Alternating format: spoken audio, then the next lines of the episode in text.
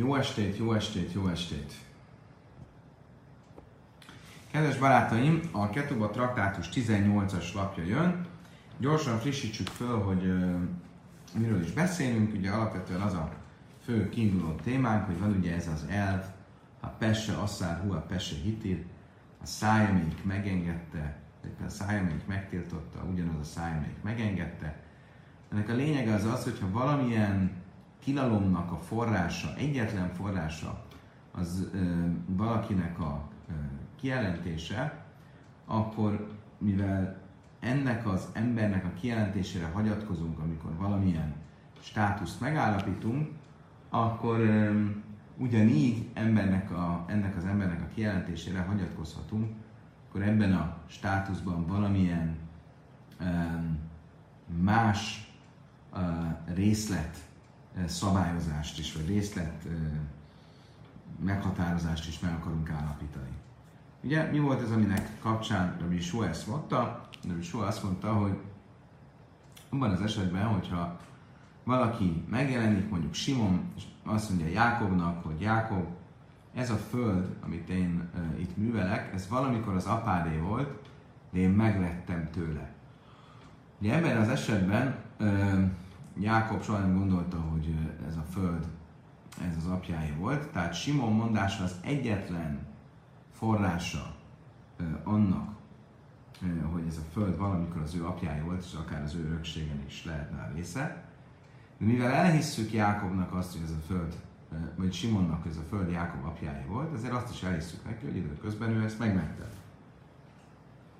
Ha viszont vannak tanúk arra, hogy ez a föld ez a talpalatnyi föld, ez a föld, ez eh, Jákob apjáé volt, akkor Simon nem hivatkozhat arra, hogy elhittétek nekem, hogy ez a föld Jákob apjáé volt, higgyétek el nekem azt is, hogy én megvettem tőle, mert nem neki hisszük el egyedül, hogy a föld Jákob apjáé volt, hanem erre vannak objektív eh, bizonyítékaink. Eh, tehát ezek az objektív bizonyítékok a forrásai annak, hogy ez Jákob apjáé volt, és így Simon mondása ezáltal gyengül. Ugye, ahogy kerültünk ide, úgyhogy uh, Sua és Rabban Gamliel korábban hosszasan vitatkoztak arról, hogy egy állítást mikor lehet elhinni és mikor nem. Ugye ez elindult onnan, hogy alapvetően a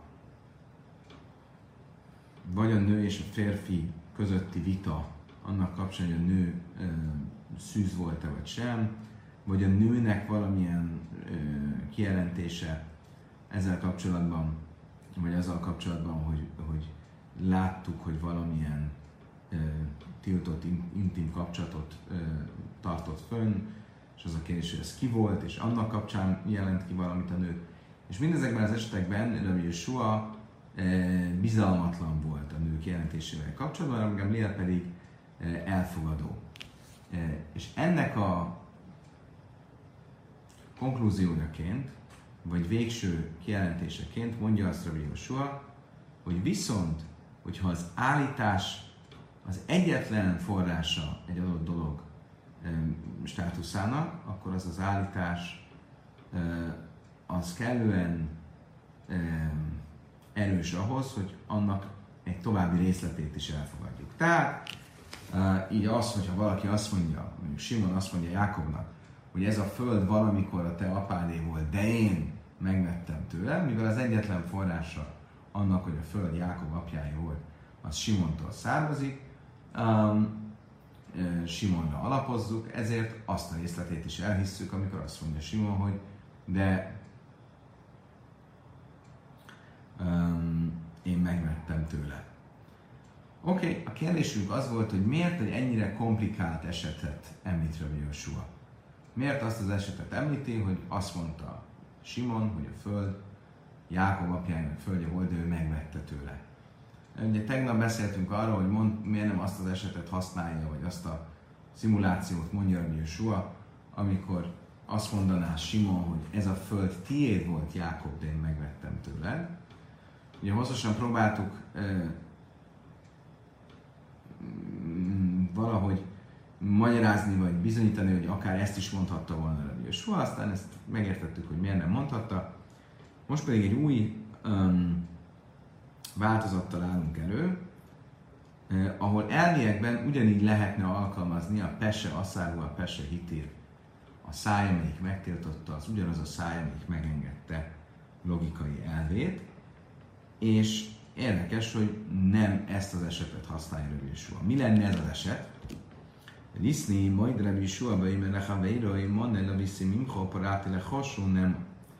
Miért nem azt az esetet használja Rabbi Yeshua, amikor valaki mi esetben maradjunk ennél a két névnél, Simon azt mondja Jákobnak, én kölcsön vettem tőled száz pénzt, de visszafizettem már neked.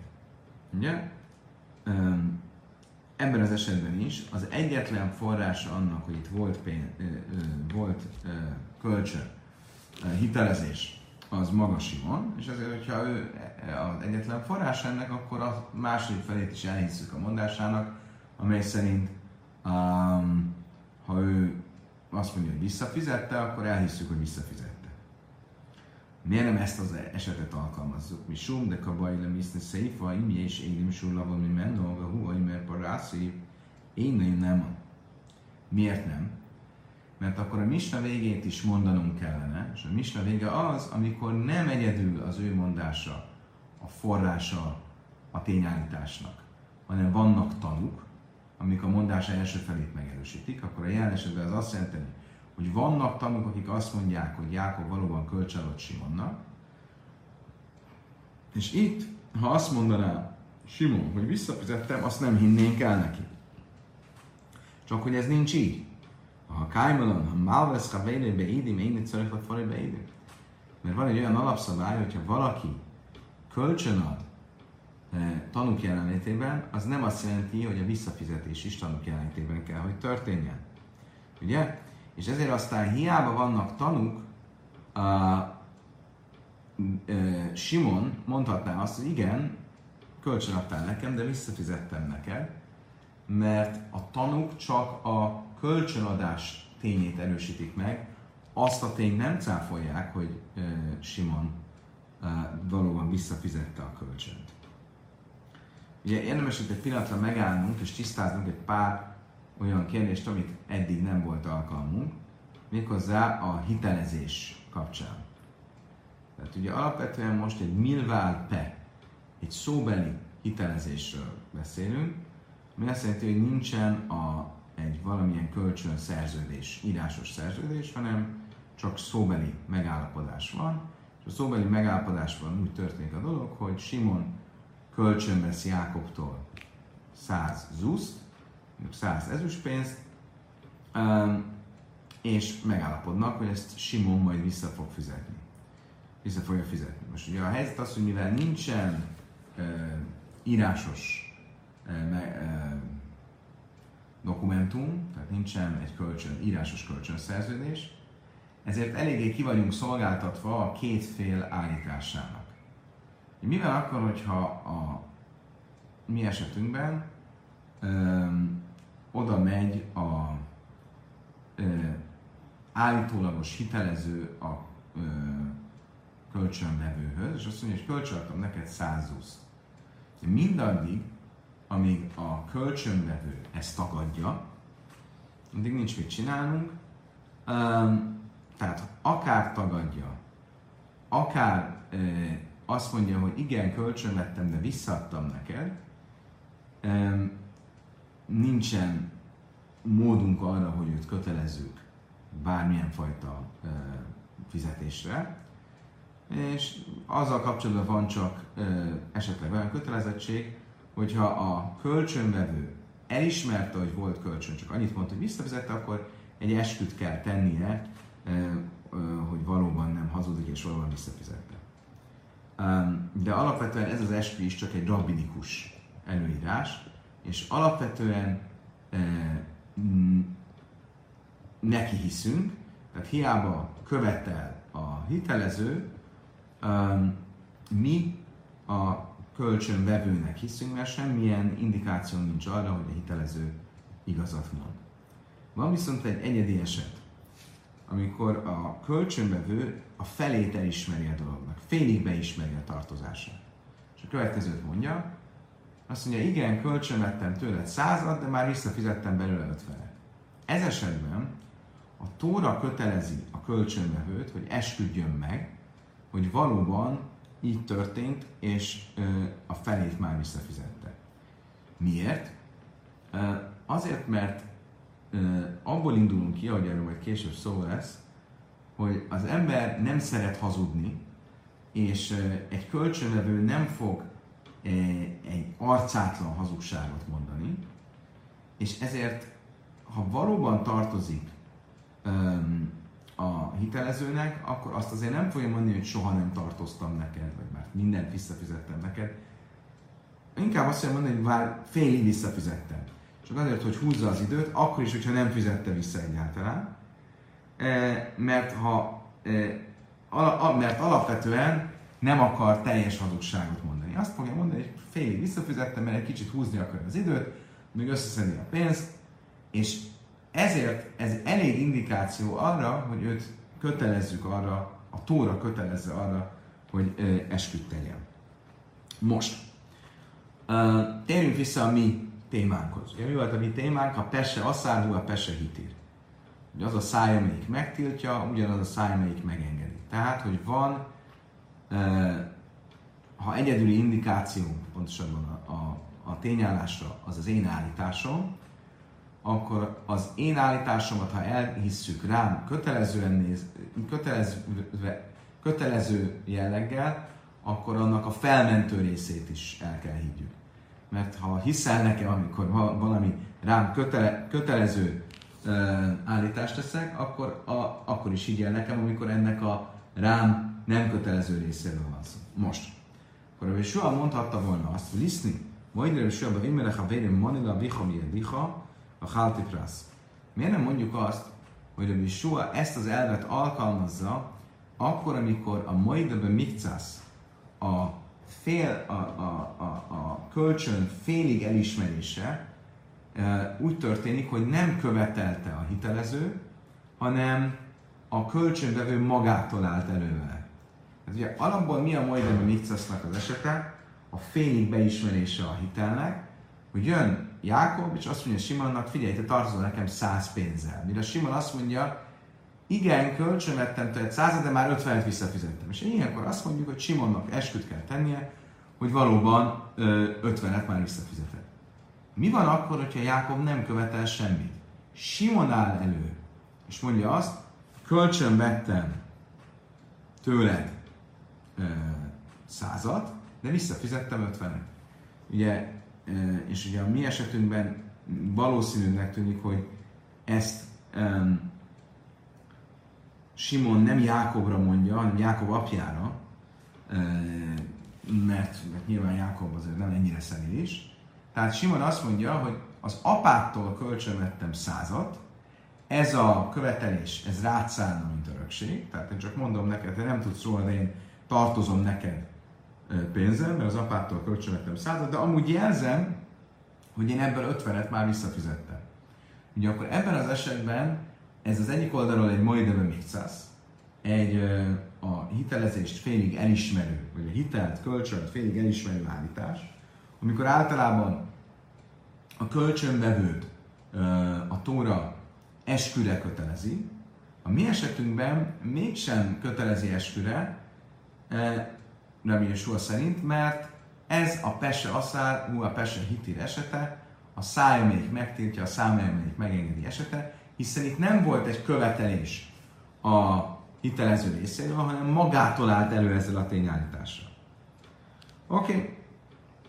akkor ez itt uh, egy jó eset lenne arra, hogy egy, egy jó precedens lenne arra, hogy ezt Rabbi soha példaként említse a misnákban, és ne azt említse példaként, hogy ez a föld a valamikor az apádé volt, én megvettem tőle, hanem ezt a speciális esetet említse, az apától kölcsönvettem 100 pénzt, én már visszafizettem 50-et a halál előtt, és itt mondhattam volna is azt, hogy elismerem, hogy nem kell esküt tennie a kölcsönvevőnek, mert itt a pese asszár volt, pese hitír, a száj, amelyik megtiltja, ugyanaz a száj, amelyik megengedi, ő az egyetlen forrása a tényállításnak, így aztán a teljes állítását elhisszük.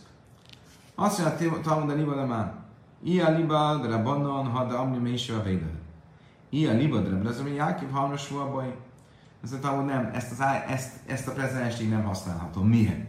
Mert meg látni fogjuk, hogy alapvetően úgy tűnik legalábbis, hogy ez, egy, ez az eset, ez egy vita egy másik helyen, a bölcsek és a Lazabi Jákiv között. A bölcsek azt mondják, hogy minden ilyen esetben, amikor ö, valaki előáll egy olyan öm, öm, hite, ö, ö, előáll egy olyan követelés tényével, amit a hitelező nem követelt, mert mondjuk nem tudott róla, ott bármit is mond, bármit is fog még adni, vagy a kölcsönvevő, azt elhisszük neki, ez tulajdonképpen olyan, mint amikor valaki visszaszolgáltat egy elveszett tárgyat. Um, és, és nem kötelezhetjük őt esküre, mert ez egy teljesen elveszett tárgy kategória. Ez már elveszett a hitelező részére, ő már nem tudott róla, tehát amikor megjelenik a kölcsönvevő, és azt mondja, hogy igen, én tartoztam valamennyivel, de most azt egy, egy részét már visszafizettem, ott nincsen eskü, ez nem a mai időben mikcász, ez nem egy tipikus esete a kölcsönt félig elismerőnek, mert amit ő ad, az már önmagában egy mélysével véda, egy, ö, olyan, mint hogyha egy talált, egy elveszett dolgot megtalálna és visszaszolgáltatna. Ezt mondják a bölcsek. Rabbi Lazar Jákov pedig azt mondja, hogy um, igenis meg kell esküdnie ebben az esetben is. Um, annak ellenére, hogy ő a primér forrása az egész hitel tényének, mégis meg kell esküdnie. De Tánya, ahogy ezt kibontva, most látni is fogjuk a Brájtában. Rábbi Zemiákival, miért Palmim Sadon is báltálni az átszma. Zemiákival azt tanította, hogy előfordul olyan, hogy az ember úgy keveri magát az eskütétel kötelezettségében, hogy a saját maga állítása az, ami erre ö, ö, el, elvezet. Ugye alapból egy esküt akkor szoktak e, e, tenni, amikor valaki tőlem követel valamit, és én azzal valamilyen módon szembe megyek, részét elismerem, de részben szembe megyek, akkor a tóra kötelező esküre. De van egy speciális eset, mondja Rabbi Lazar Jákob, amikor senki nem követel tőlem semmit, én teszek egy kijelentést, és a kijelentésem, saját magam kijelentése kötelez engem az eskütételre. Kétszáz. Hogyan? Ha például valaki azt mondja, Manila vihami jadibe, ha háltik rász, hát ez nincs be. A mi esetünk, amikor valaki azt mondja, én kölcsönettem százat az apától, de ötvenet már visszafizettem neki. Zeon is báltál, de szátszma, ez a tipikus esete annak, amikor valaki a saját állítása révén kerül olyan helyzetbe, hogy esküt kell tenni. A bölcsek viszont azt mondják, én a mélységben védő, patul, Nincs ez így, bármiről is legyen szó, ez mi a salasz a véda, ez olyan, mintha egy talált tárgyat adna vissza, hiszen nem magának, Jákobnak a követeléséről szól, hanem Jákob apjának a követeléséről, és ezért az illető föl van mentve az eskü alól. Oké, okay. most mi úgy értjük, hogy van egy vita. De Blazon Jákob azt mondja, hogy ha én mondom, hogy tartoztam az apádnak, de egy felét már visszafizettem. Hiába én vagyok a kezdeményezője ennek az állításnak, akkor is meg kell esküdnöm. A bölcsek pedig azt mondják, hogy ha követeli is a fiú ezt a tartozást, mivel az apja tartozásáról van szó, ezért nem kell megesküdnöm, mert bármit is adok ebből, az olyan, mintha egy talált vagy elveszett dolgot adnék vissza. Azt mondja a Talmud, hogy nem lesz, hogy Jákov Lészlej, mélysével vétat patur?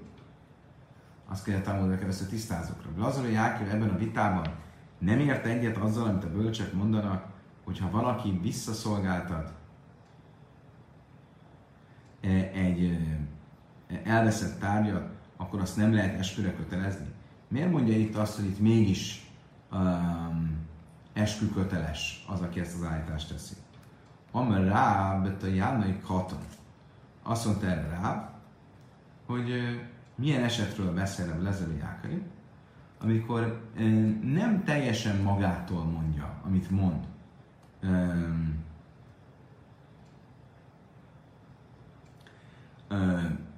Nem teljesen magától mondja, amit mond a kölcsönvevő, hanem egy mégis van a túloldalon valamilyen követelés, és ezért Rabbi Lazar Jákob szerint ez nem egy, ha Savasz a Véda, nem egy, egy elveszett dolog visszaszolgáltatása. Például, hogyha a Jánai Katan, ha egy kiskorú követeli az adott dolgot a, a kölcsönvevőtől. És a kiskorú követelése az nem egy erős követelés, ezért um, kicsit olyan, mint hogyha a saját állítása lenne mindenfajta ellenkövetelés nélkül, de mégis valami kis követelés van, és ezért ez nem tekinthető egy, a savasza véda, egy elveszett dolog visszaszolgáltatásának. Ha már már én is bajnál tájnasz heres rejtövek Kérdezi a Talmud nagyon, de mit számít egy kiskorúnak a követelése? Azt tanultuk korábban, hogy egy kiskorú követelése tekintve, hogy nem egy jogképes cselekvérről van szó. Tehát legyen kiskorú, legyen e, e, legyen elmeháborodott, ezeknek a követelése nem számít olyan követelésnek, ami miatt nekem esküt kéne tennem. Tehát akkor hogyan is értette ezt erre az Jákob? Azt mondta, hogy máj katan, gadon. Azt mondtam, hogy igen, igen, itt nem szó szerint egy kiskorúról van szó, egy nagykorúról van szó. A máj karilé katona, akkor miért nevezte őt rá mégis kiskorúnak? De legalább millé, de aviv katonú. Mert az apjának az, apjának az ügyeiben ő kiskorúnak számít. Magyarul. Akkor mit, mi, miről szól ez a Jákő mondása? Ez a Jákő azt mondja, hogy vagy miről szól a vita az a Jákő és a bölcsek között. Ha van Simon, van Jákob. Jákob ugyan nem kiskorú, de mivel az apja ügyeiről van szó, ez olyan, mint hogyha kiskorú lenne, mert nem a saját ját követeli, az nem az a bizonyosság, mint amikor valaki a sajátját követeli. Azt mondja, Jákob, hogy az apámtól te kölcsön vettél pénzt. Mire azt mondja Simon, igen, kölcsön vettem, de 50 belőle visszafizettem. Mit mondanak az, ami Jákob? Meg kell esküdnie. Mit mondanak a bölcsek? Nem kell megesküdnie. Miért nem kell megesküdnie? Mert ez a követelés, Jákob részéről ez egy gyenge követelés, és ezért önmagában, hogy ő elismer valamit, az olyan, mint hogyha visszaszolgáltatna egy elveszett dolgot, és ott nincs, nincs, nincs, nincs eskü. De az, Jákob azt mondja, van eskü. Van eskü, mert bár nem a sajátjáról van szó, Jákob követelése mégis követelés. Azt mondta, hogy Iachi tájnesz átszmai, tájnesz a mi? Azt mondta, hogy három csak. De ez, hogy Jákob úgy kezdte az állítását, hogy van olyan eset, amikor valaki a saját követelése okán kerül olyan helyzetbe, vagy a saját állítása, bocsánat, a saját állítása okán kerül olyan helyzetbe, hogy esküt kell tennie.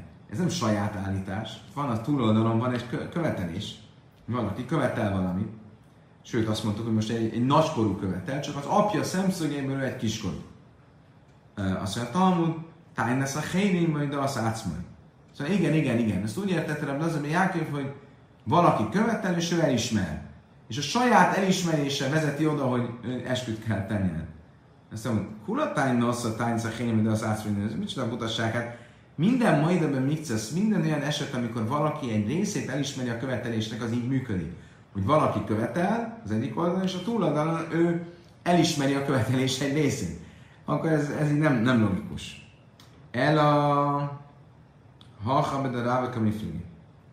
Azt mondja, Talmud valójában Ráv e, e, állításának az első értelmezését veszük. Hogy miről van szó?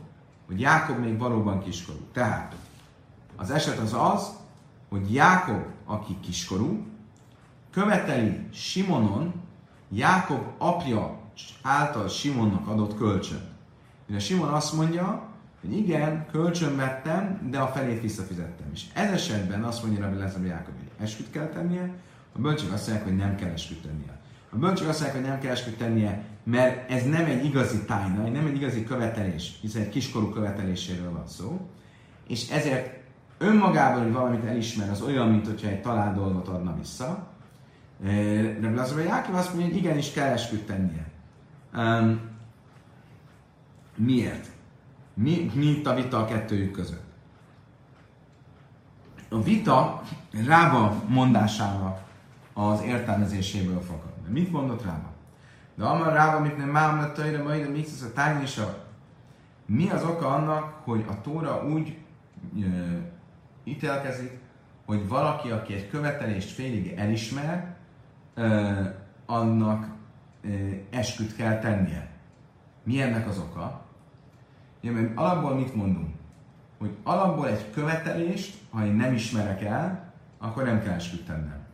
Ha egy részét elismerem, akkor esküt kell tennem, hogy az úgy igaz, ahogy én ezt mondtam. Mi ennek az oka? Ugye egyrészt ezt a Tórából, a Tóra szövegéből látjuk, majd ha odaérünk másfél év múlva, akkor ezt részletesen is meg, fogjuk tanulni.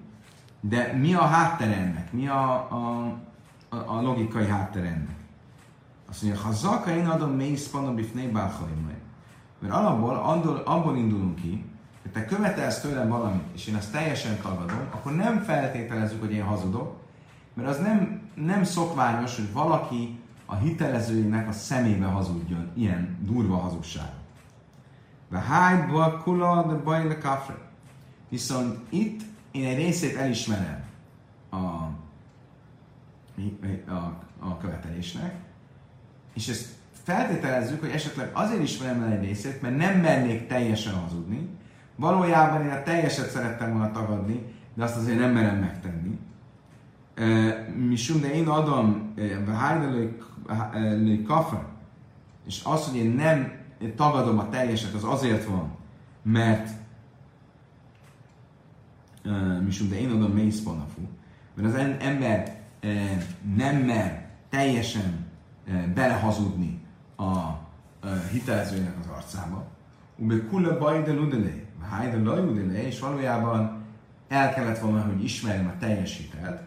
Azt, hogy nem ismertem el, éjjel ismertelém, mert valahogy ki akartam mozogni ebből a szituációból, de szóval szavár, de hábalé, zuző, paralé, és azt mondom magamban, hogy amíg nem lesz pénzem, hogy visszafizessem, addig is azt mondom, hogy igen, de már egy részét megfizettem, és majd jövök, Rahman Amer Rava Shua le, aki a helyekbe nudé bebe és ezért mondja a Tóra, hogy kötelezzünk arra, hogy esküt tegye, mert az eskütétel visszaniaszthat a félhazugságtól is, és a végén, ha tényleg nem mondok igazat, vagy teljesen igazat akarsz, el fogom ismerni. Most, a kérdés az az, hogy ez az egész azon a premisszán alapszik, hogy az ember nem mer a szemébe hazudni a hitelezőinek. Rám lezer mi jákai szavárla és a bajla és a bennaj, én méz vilkach, láb és a véda. Rám lezer mi jákai azon az ásponton van, hogy az ember nem mer a szemébe hazudni a hitelezőinek, mindegy, hogy a hitelezőinek, vagy a hitelező kiskorú fiának, soha nem mer az ember teljesen szemébe hazudni, és ezért az a tény, hogy én a felét ismerem el, az azért van, mert nem mernék a szemébe teljesen hazudni, és ezért köteleznek engem az eskütételre, Rabbi Lezer Jákov szerint. Banan Szavri, Bojhudein Méz, Ávadabnai Méz.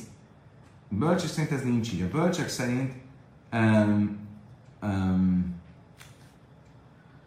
a, az ember a hitelezőjének a szemében nem mer hazudni, de a fiának a szemében mer hazudni. Ez logikus is különben, nem a fia adott neki kölcsön, a fia apja. A fiúnak az apja. És ezért az, hogy én elismerem egy részét a hitelnek, a fiú követelésével szemben, az tulajdonképpen olyan, mintha magamtól ismertem volna el, és ezért a bölcsek nem köteleznek esküre, úgy tekintik, hogy ez az elismerés, beismerés, ez olyan, mintha egy vesze, elveszett tárgyat adnék, szolgáltatnék vissza. Oké, okay, kedves barátaim! nem volt egyszerű menet, de nem is ígértük, hogy egyszerű lesz. A következő részben folytatjuk a Pesse Asszáhú, a Pesse Hitir. A száj, amelyik e, megtiltotta, a száj, amelyik megengedi logikai elvének az elemzését, és a következőkben egy okirat hitelesítése lesz a téma.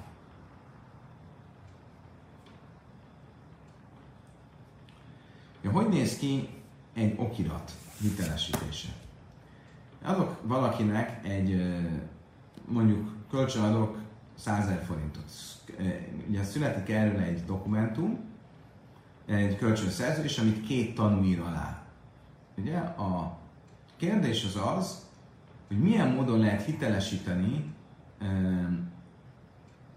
milyen módon lehet hitelesíteni egy, ennek a szerződésnek a valódiságát. Ugye három módja van ennek. Az első módja az az, hogy megjelennek azok a tanúk, akik aláírták, és azt mondják, hogy igen, ez a mi aláírásunk, mi ott voltunk, stb. valós a, a dokumentum, a szerződés.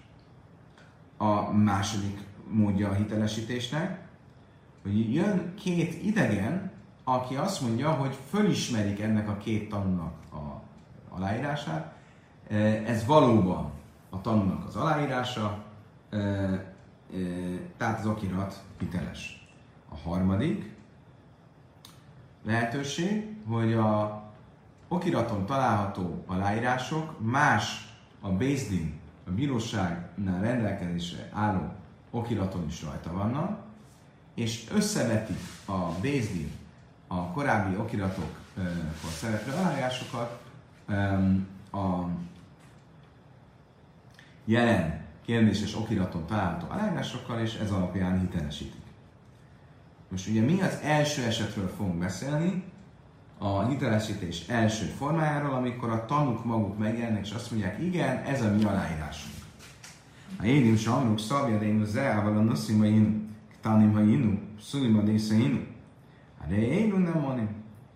Mi van akkor, ha megjelennek a tanúk, ők hitelesítik a dokumentumot, azt mondják, igen, ez a mi aláírásunk volt, de valójában az egész tartalma a szerződésnek hamis, mert mi ugyan aláírtuk a szerződést, de kényszer alatt írtuk alá, vagy még kiskorúak voltunk, vagy alkalmatlanok voltunk valamilyen bűnelkövetés, bűnös életvitel miatt egyáltalán arra, hogy tanúk legyünk.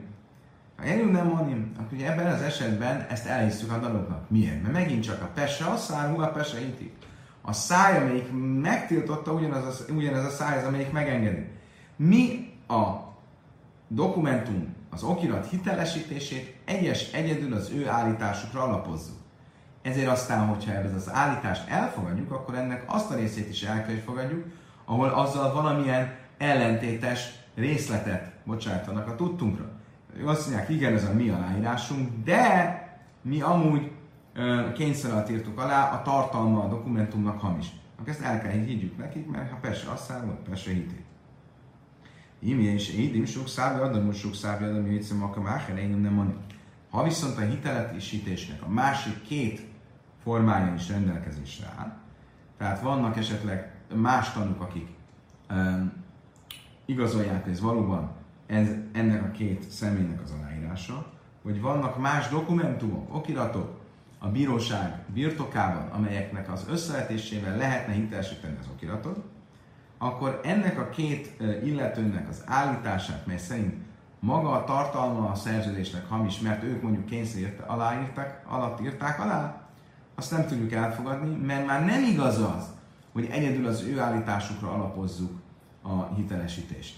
Ameddig egyedül az ő állításukra alapoztuk a hitelesítést, addig mondhattuk azt, hogy mivel ők az egyetlen forrásai az okirat hitelességének, ezért azt a plusz információt is el kell, hogy fogadjuk tőlük, ami megkérdőjelezi az egésznek a, um, um, joghat, joghatóságát. De abban a percben, hogy ez már nincs így, hogy vannak más indikációink, ami alapján tudjuk azonosítani az okiratot, akkor a tanúk plusz információját sem kell, hogy elfogadjuk, vagy nem fogadhatjuk el. Oké. Okay. Idáig tartottam is. Most Rami Bar Hamannak lesz egy mondása. De miről szól ez a mondás? A mondás arról szól, hogy ugye a két tanú azt állítja, hogy igen, ez a mi aláírásunk, de kényszer alatt írtunk alá. Mi ez a kényszer, amire, amit elfogadunk? Amar Bar Hama, is sanu, Ella Samra Nussima Inu Machmas Mamai. Tehát, ugye mi volt a Misna mondása? A Misna mondása az volt, hogy ha ők az egyetlen forrásai az okirat hitelesítésének, akkor el kell, hogy higgyük nekik, hogyha azt mondják, hogy um, kényszer alatt írtuk alá. Ha nem ők az egyetlen forrásai a hitelesítésnek, hanem vannak mondjuk más tanúk, akik hitelesítik az okiratot, akkor nem fogadhatjuk el, hogyha azt mondják, hogy kényszer alatt írtunk alá. Mikor igaz az, hogy nem fogadhatjuk el azt, hogy azt mondják, hogy kényszer alatt írtunk alá? Akkor, hogyha ez a kényszer, és Amrul Nuszimain, Máhvaszmamin, az valamilyen anyagi kényszer volt.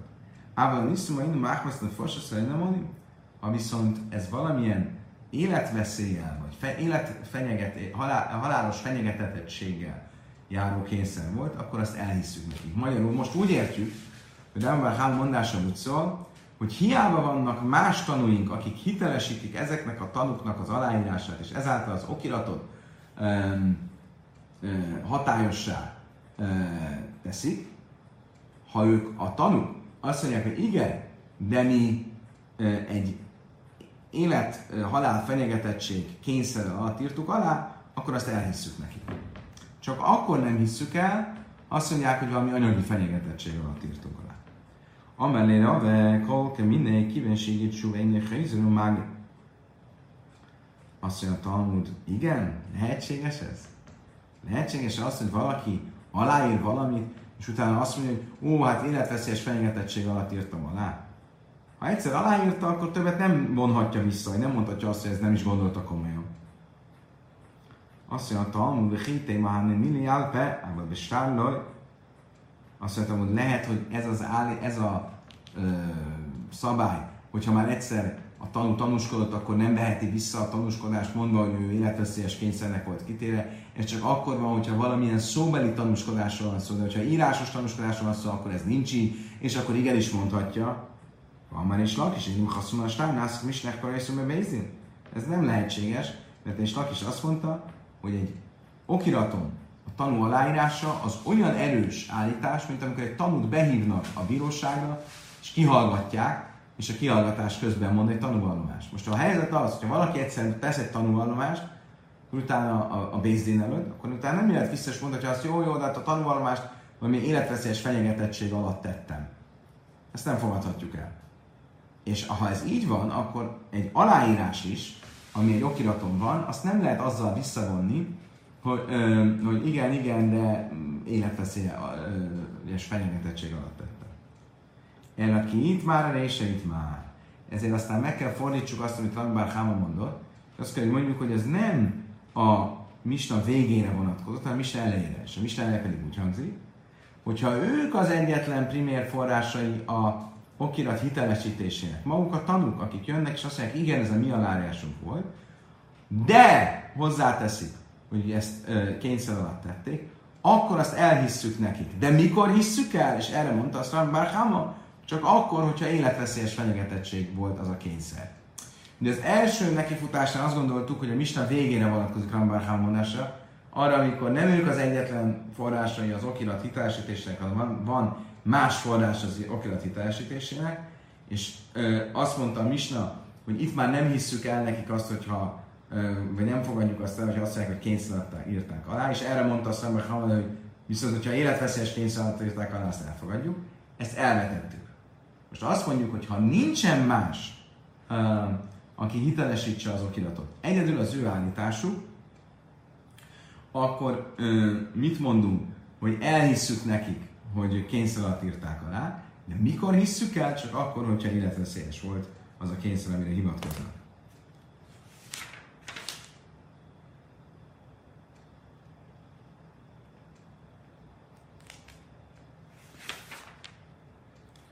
Kedves barátaim! Itt fogunk ma este megállni. Akkor összefoglalva ezt az utolsó részt, eh, a tanúk, akik hitelesítik a saját aláírásukat egy okiraton, ha ők az egyetlen forrásai az okirat hitelesítésének, akkor elfogadjuk, hogyha a mondásuk, vagy az állításuk részeként. Azt is mondják közben, hogy igaz, hogy az ő aláírásuk, de ezt kényszer alatt tették, de azt mondja Rabbi Barhama, ezt csak akkor fogadjuk el, hogyha az a kényszer, amire hivatkoznak, az valamilyen életveszélyes kényszer volt. Ha életveszélyes kényszer volt, akkor azt mondjuk valóban, hogy a pesse, asszár, hua pesse ítél, alkalmazzuk azt az elvet, hogy a száj, amelyik megtiltja, ugyanaz a száj, amelyik megengedi, tehát hogyha elhisszük nekik a mondásuk első felét, el kell, hogy higgyük a mondás második felét is. Kedves barátaim, idáig tartott a mai este. Nagy öröm és boldogság, hogy ismét együtt tölthettünk egy órát közös Talmud tanulással. Holnap reggel szokásos időben, reggel fél nyolckor ismét találkozunk. Addig is kívánok mindenkinek egy további gyönyörű szép estét, a leges legjobbakat viszontlátásra, viszonthallásra.